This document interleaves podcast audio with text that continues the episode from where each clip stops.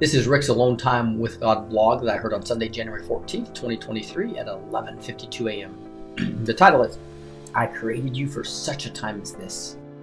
I ask, what would you like to share with me and your people today, Lord? Now, my children, I know you know how much I love you and how I died on the cross specifically for you. Can you imagine loving somebody so much but they won't spend time with you? I don't want it to sound like a TikTok video that plays over and over again, but I miss most of you. I'm adding more into my body and into my remnant, but most of my body is still not spending time with me. I love you and want to spend time with you. Yes, I love it when you go to church and honor me. However, I need more than that in order to really help you be on the path I have for you.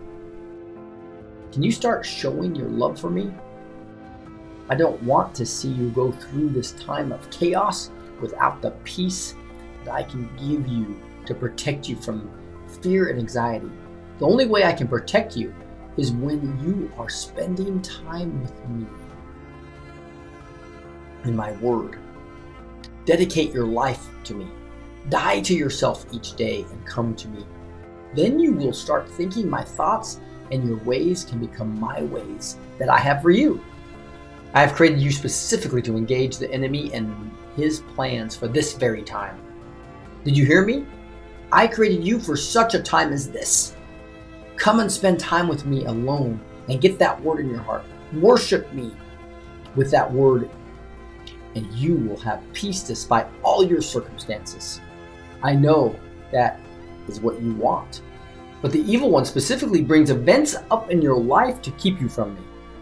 He fills your schedule with many necessary and unnecessary items so that I, I'm crowded out. How would you feel if you were crowded out by someone's enemy and the person you loved has no time for you? If their enemy's events he creates were their focus and you were not prioritized, it would break your heart. Many of you are breaking my heart because I'm not first in your life. Now, the distractions and chaos are only going to get worse and not better. So now is the time to get your priorities in order before things get super crazy, and they will get crazy. Prepare with me by joining my remnant and keeping me very close. This is paramount if you want to live out of fear and in peace during these times. Come to me now for this peace that is an everlasting peace. My children, if you are not spending time with me, not only are you grieving me, but you are missing out on the abundant life I want to give you during these historic times and events that are soon to take place. Come to me, children, come. I am the God who loves you and longs for your attention. Will you put me first in your life today?